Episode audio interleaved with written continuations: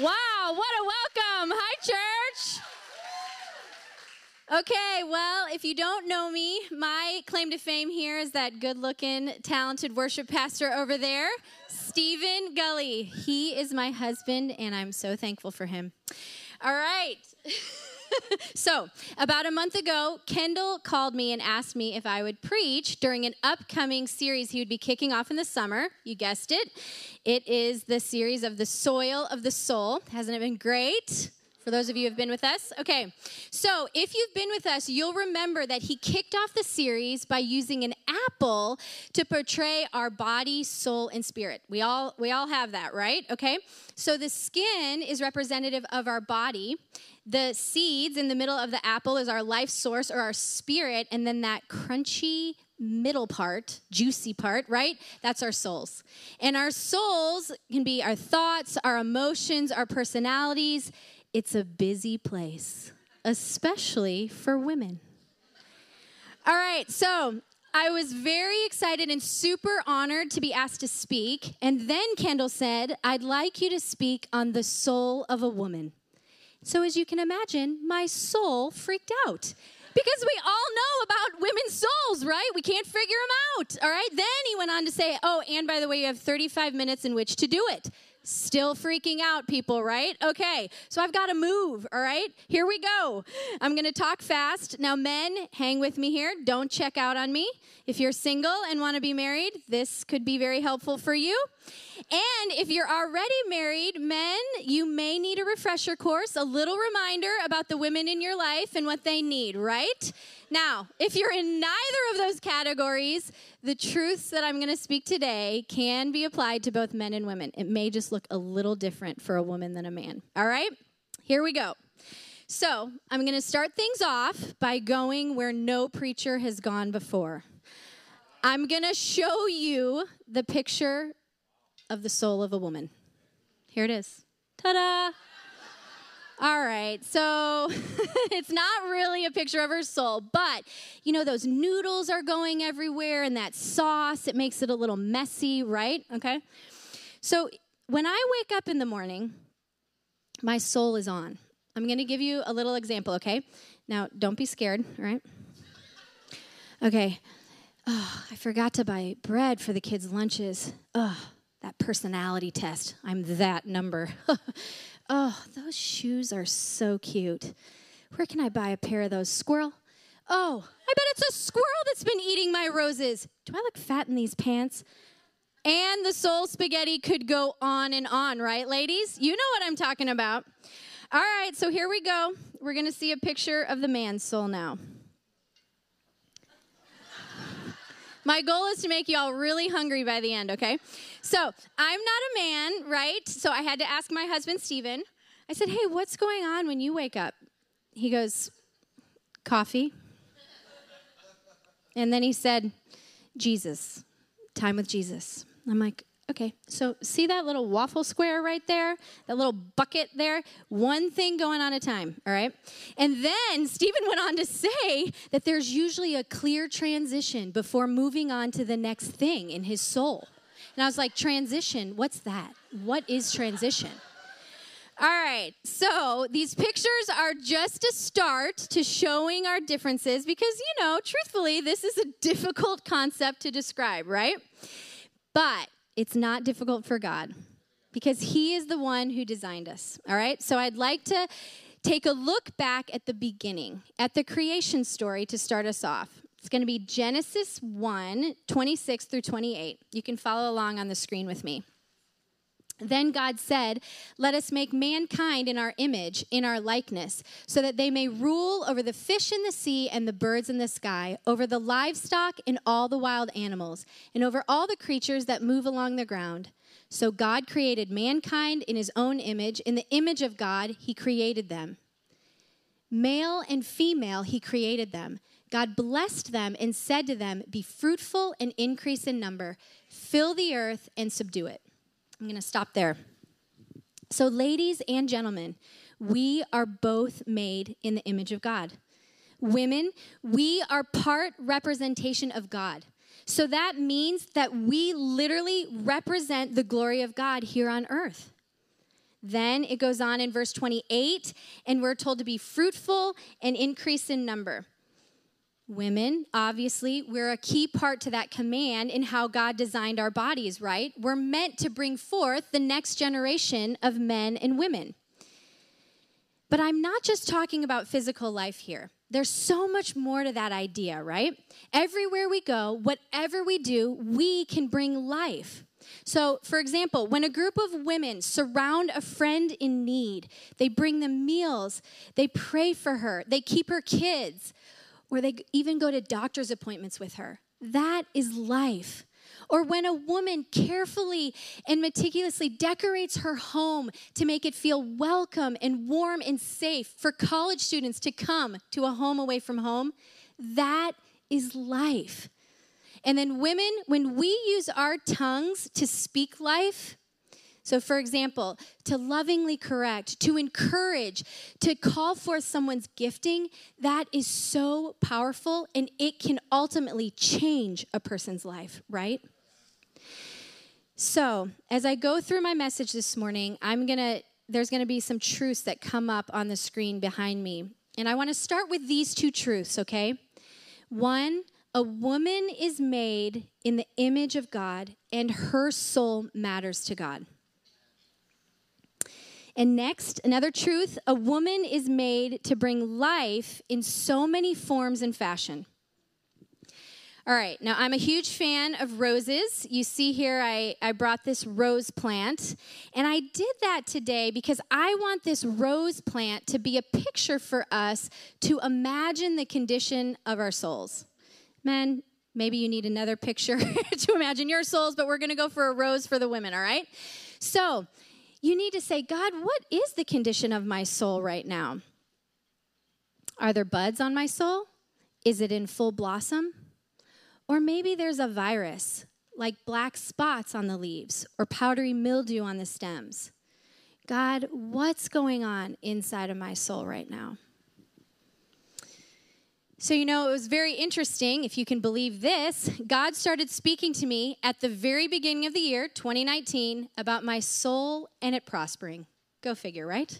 It took me a little while to clue in, but God kept giving me clues. He was very kind. It started with, at the very beginning of the year, I just was talking to God about my health. I've been having some health challenges over the last few years, and so one of the things he said to me along the lines of like, hey, Neely, less sugar makes for a prosperous soul. And I was like, wow, that's like my very own proverb, right? Like we're just going to extend Proverbs in the Bible and add the Neely chapter, right? Okay.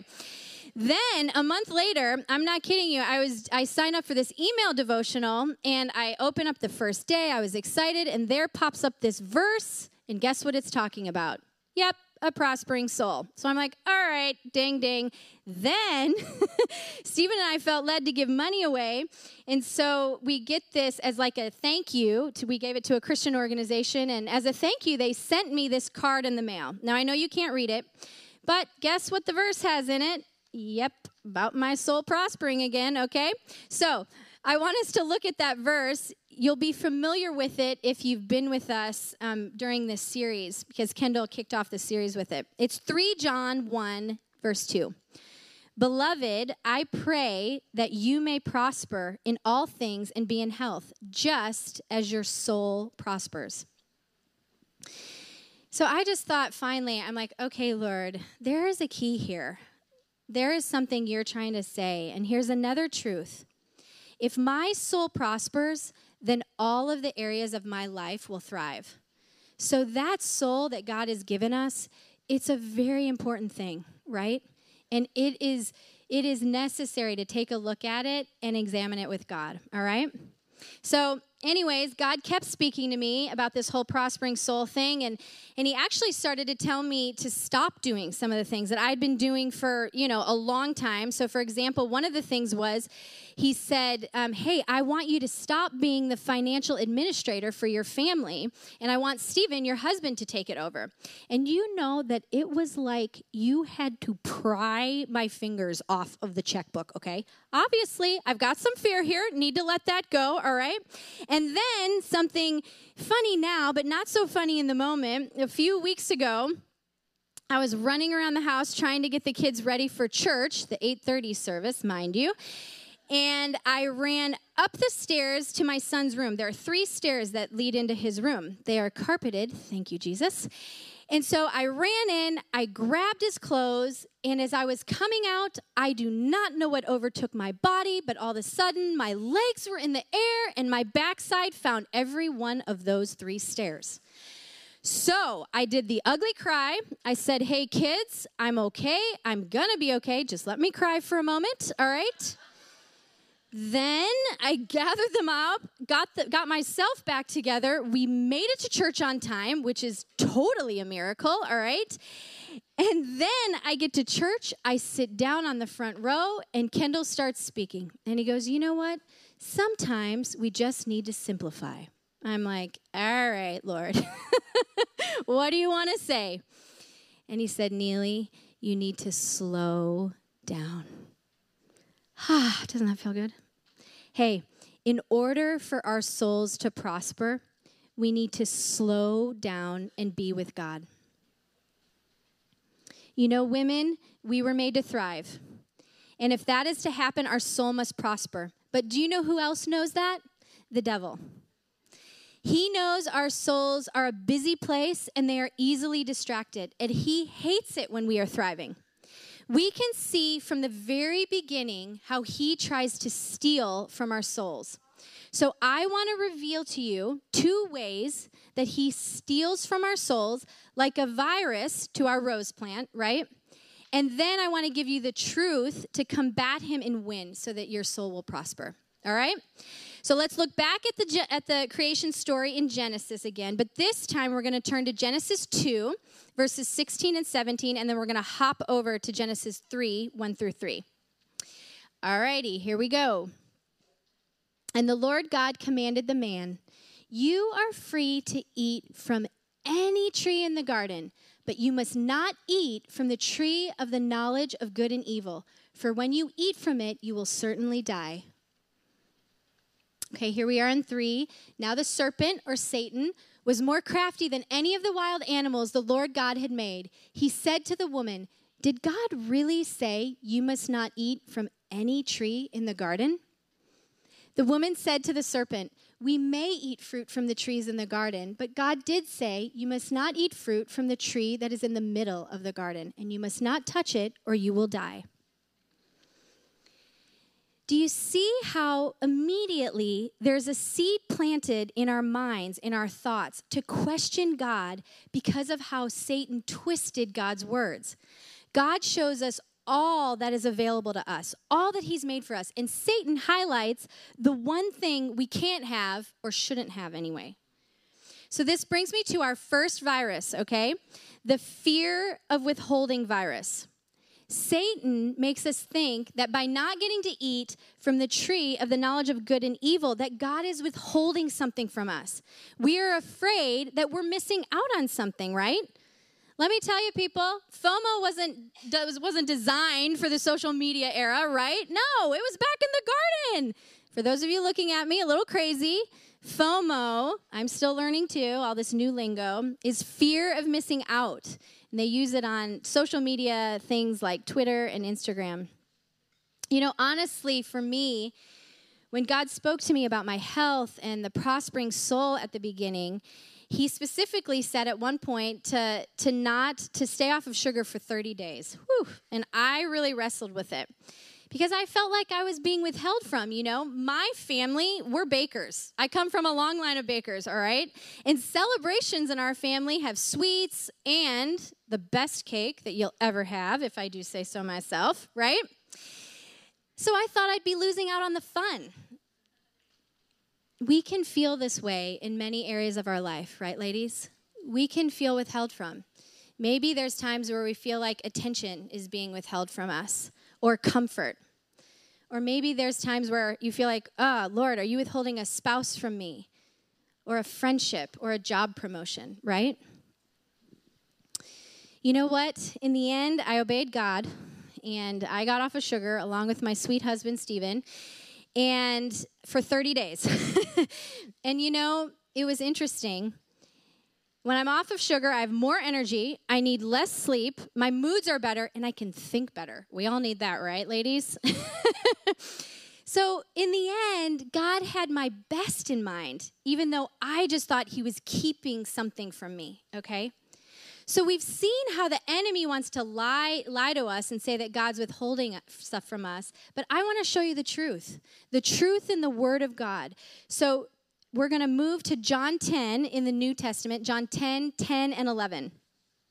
This is actually my favorite verse in the Bible. So it says, the thief does not come except to steal and to kill and to destroy. That's the thief is referencing the enemy or Satan. I have come that they may have life and that they may have it more abundantly. I am the good shepherd. The good shepherd gives his life for the sheep. So this is Jesus speaking here. He has come so that we may have life, but not just any life, abundant life. And let me tell you, I personally think that word abundant is pretty great in the English. But if we look at it in the original language, in the Greek, it's like out of this world, okay? So here it is. It's perissos in Greek. And it means exceeding some number or measure or rank or need, over and above, more than is necessary, superadded. Didn't even know that was a word. Yeah, superior, extraordinary. Who wants an ordinary life, right? Nobody does. But the good news is we get to have an extraordinary life through Jesus, right? Because he wants to give us more than we need, more than we can even imagine of what we need, right? So when the enemy tries to tell you that God is withholding from you, we just say no, right? We say no to that because God wants to give us more than we need. So here's the deal, ladies. When we think we're being withheld from, we take control. We eat the apple. And here's another truth that is key. Control depletes the soul so that we will not prosper. Let me say it again. Control depletes the soul so that we will not prosper. It's true every time. All right, I want to move on to the second virus. We're going to continue back in Genesis 3, picking up where we left off in verse 4. And it says here we go. You will not certainly die, the serpent said to the woman, for God knows that when you eat from it, your eyes will be opened and you will be like God, knowing good and evil. We know the rest of the story, right? Eve took the apple, and she and Adam both sin and eat it. So this brings me to the second virus, okay? The value virus. When Satan says to her, you will be like God, it is another seed planted in our minds that lead us to question our worth and our abilities. Satan wants us to believe that we are insignificant and therefore wants us to feel insecure. So what happens is we start to think, am I enough? Can I do what I'm called to do? Am I seen? Are my gifting seen? Right? Or is there something wrong with me? Our value is on the line. The devil and our culture want us to believe that we aren't worth much. And specifically, one way the enemy does this is with comparison to men. Now, if you watch the news or if you're on social media, they will show that women on average in any given year make less money than a man, okay? Headlines will read that women are sought out for their beauty versus their business savvy. These things are not right in our culture, and they break the heart of God. But let me tell you, you will never truly thrive and bring forth the life that you're meant to give out if you believe the lie that you are less valuable than men, or that you believe the lie that you're less valuable than another woman who may have a different gifting or a different figure than you do. Got it? Right? You following with me? So ladies, what I want to say to you today is that men are not the enemy. Satan is, okay? So I want to go back to that Genesis 1 passage, and I want to dissect the scriptures a little bit more to show you our value, all right? So They're going to put it back on the screen for us here. And I want you to look right at the beginning. It says, then God said. God right there is singular, okay? But then God goes on to speak, and he says, let us make mankind in our image, in our likeness, right? So that let us, that's plural. This is referencing the Trinity, God in three persons, right? God the Father, Jesus the Son, our Savior, who died on the cross for our sins, and then the Holy Spirit, who's known as the Comforter or the Counselor, the one who dwells in us once we're saved. It's a community concept, right? Okay, so then the scripture goes on to say, in the image of God, he created them. Male and female, he created them. Don't you see that both of us were made in the image of God? Both are needed to truly represent all of who God is here on earth. Without one, the image of God is lacking. Men and women are equal in value, but they are not the same. Let me say that again. Men and women are equal in value, but they are not the same. Nor should we be, right? That would be limiting God and displaying God on earth. So our roles and our personalities, they're going to be different, but that in no way makes us less valuable. We've already talked about how our biological makeup is different. And you know what is so interesting is this, within this last week, I was reading about this sleep study, all right? It was done in Britain, all right? And they found that women, on average, need 20 more minutes of sleep a night. I was personally hoping for that full hour, but I'll take the 20 minutes, all right? Okay, so here's why. This is so interesting to me. So they found that women tend to multitask, so they use their brains more throughout the day. So they need more time for their brains to recover, right? And get ready for that next day of multitasking. I'm not kidding. You guys can look it up. It's true, right? All right. So even comparing women to other women, you know, when we compare ourselves to others, God knit you together in your mother's womb with a unique design, with a unique calling that only you can do, right? I think of my three daughters. I call them my princess warriors, right? And I study them. I want to know about them. I want to know their likes, their dislikes, their personalities, what God's calling them to, the desires of their heart. I think we have a picture of them. There they are. So cute, right? All right. So here's the deal. They're all able to sing and dance at varying levels, right? They're all able to state their opinions. I'm sure they got that from their father, right? They all love candy, right? All right. But each are individually starting to show how God has uniquely made them, right? And gifted them. So Gigi, the one on this side, she's my oldest, and she's really been blossoming at writing and at art. She even got a little art ribbon. She got a little ribbon for her art piece at school this last year. And then there's Bree. My next daughter, she's in the middle there getting squeezed, and she is prophetic and hears God pretty clearly, and she loves to jump in and pray for people in need. She also loves animals and just comes alive when she gets to be around animals. And then there's Liv. She's my youngest daughter on that side, and she has been really excelling at dancing and singing and has even had some opportunities to do it on stage in the last year. So, you know, as a mom, I want to give my daughters opportunities to see how God has uniquely gifted them and release them into that at the right time, right? But with God, he doesn't have to do that. He doesn't have to study us. He doesn't have to figure out the desires of our hearts or the dreams of our hearts, right? Because he created us. He knows us, and he sees us in our fullness, okay? So I want to share this story with you that it happened to me. It's true, and it's really still been impacting my life. From a young age, I desired to be married and have kids, and I had a plan. I know, that's a shock to you guys. So my plan was to be married by the time I was right out of college and have all my kids by the time I was 30. That didn't happen. I was married right before I turned 33 and had all my kids by the time I was 41. Ha, there you go, I said it. All right. But that didn't mean that God had forgotten me, or that he didn't know the desires of my heart, or that he didn't think I was important, right? I remember going through a particularly hard time in my singleness. When I would walk into a worship service, the guitar would strum and I'd be, you know, a heap on the floor crying, right?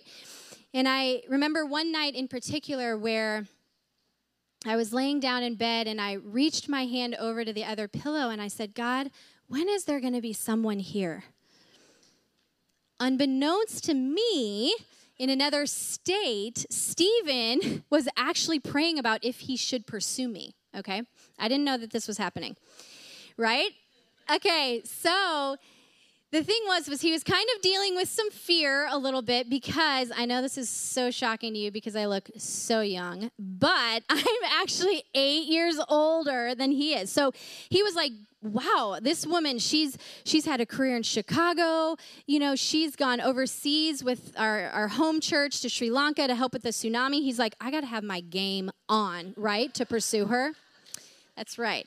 All right, so he wrestled with this fear, okay, and God delivered him of it. And then 2 days later, God showed him a vision of me. Right as Stephen was about to go to sleep, he saw this picture of me. And it was of the side of my face. I was laying on a pillow, and he saw the side of my face, and he could see that I was sad. And so he knew from that picture that I was longing to be pursued. Then God said to him, you know this isn't right. And from there on, Stephen knew he was supposed to pursue me. And the rest is history, so they say. 12 years later, 4 kids later, right? But ladies, I share this story, and men, I share this story to say to you that whatever you're facing right now, whatever desires on your heart or whatever struggle that you're dealing with, you are significant to him. He sees you right where you are, and you can be secure in the plans that he has for you. And let me just add this. I just want to add this too. Whew. You are blessed to be a part of this church that releases women to lead, to strategize, to create, to speak. But what is also amazing about this church is that we don't just care about talent, we care about character. This church, just like God, doesn't want to raise us up before our character can handle it. And let me just say that if I had gotten my way, you know, my plan to be married in my 20s, I probably would have ended up divorced, because I would have put the man on a pedestal that was only meant for God. Only for God. You know, my 20s was such a significant time for me where I fell in love with Jesus, where it became a relationship instead of religion. And I learned to hear the voice of the Holy Spirit guiding me, loving me, encouraging me. It was a powerful time for me. So thank you, God, that you didn't give me my desire before I could handle it, right? All right. So let me end this point with this value virus point, all right? Feelings of insignificance and insecurity are not from God. Ultimately, insignificance causes us to compare, and insecurity causes us to compete. We eat the fruit again, right? Bummer. But here's the truth that is key to remember. Comparison and competition deplete the soul so that we will not prosper. What's sad about all this is that believing these things and buying into these viruses is sin, and ultimately makes us hide from God, as we see in the garden, right?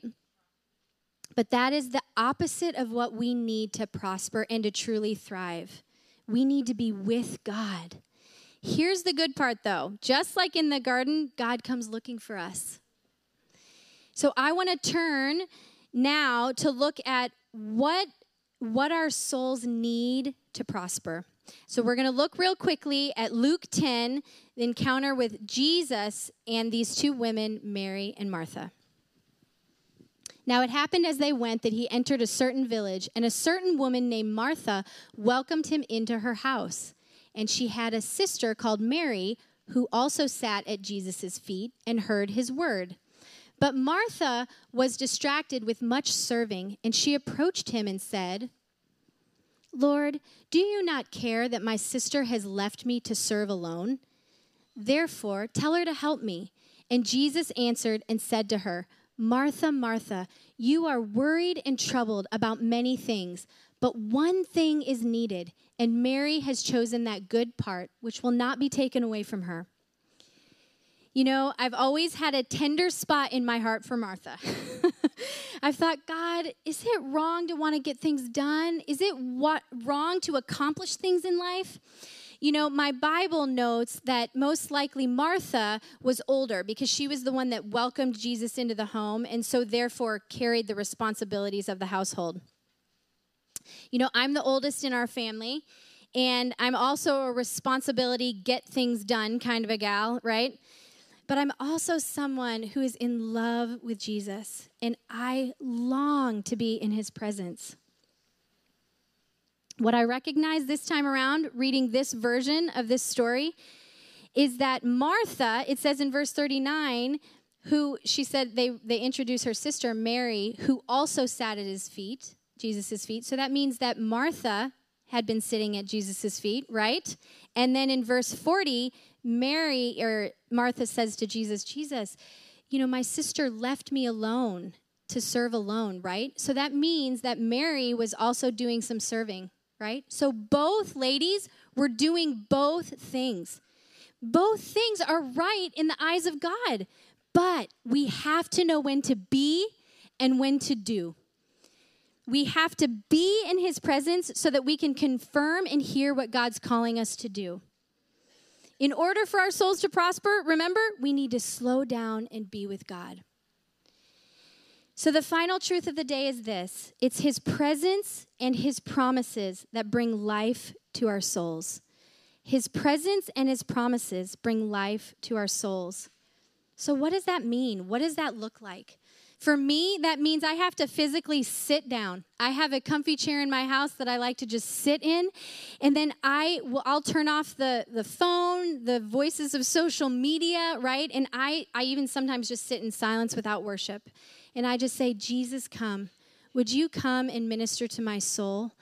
There are moments that I need comfort. There are moments that I need to hear him say what he likes about me. So I'll ask him, what do you like about me? There's other times that I know that I'm struggling with fear or a lie, and I need Jesus to reveal it to me. So I have to sit long enough to hear his voice, to show me what's off in my soul. And then I ask him, what promises do you have for my season, for this fight in front of me? Both promises from the Word of God, so my Bible is with me when I'm sitting down, right? And then also promises that he speaks to my spirit, right? Because in John 10, it says, my sheep hear my voice. So if you have Jesus living in you, he longs to speak with you.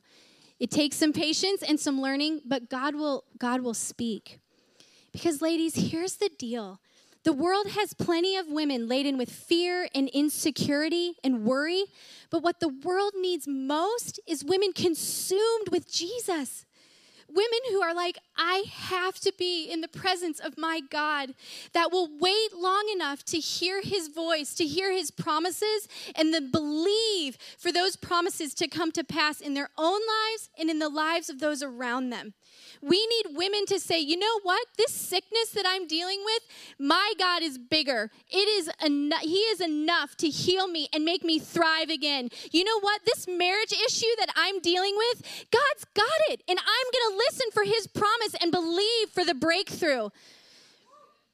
Oh, and Lord, that spouse that I want, I'm just going to wait until the right one comes along, but I'm going to believe you that you're the best spouse for me ever before my physical earthly husband comes along, right? All right. So I'm going to invite the band to come up. Ultimately, what this looks like is that we have to slow down, right? We have to value being in his presence above anything and everything else until it's the time to do. You know, I've talked a lot about my own story today, and my own story has been, you know, God's been saying, hey, you need to slow down, maybe let go of some things you've been carrying. But for others of you, you may get into God's presence and he may say, you know what? Now it's time to do. I'm raising you up to go disciple someone. It's time. Or, hey, I'm calling you to fill out that SOT application, right? This is your year. Or maybe a new job. God's like, hey, it's time to let go of that job, right? And find something else. I have something better for you.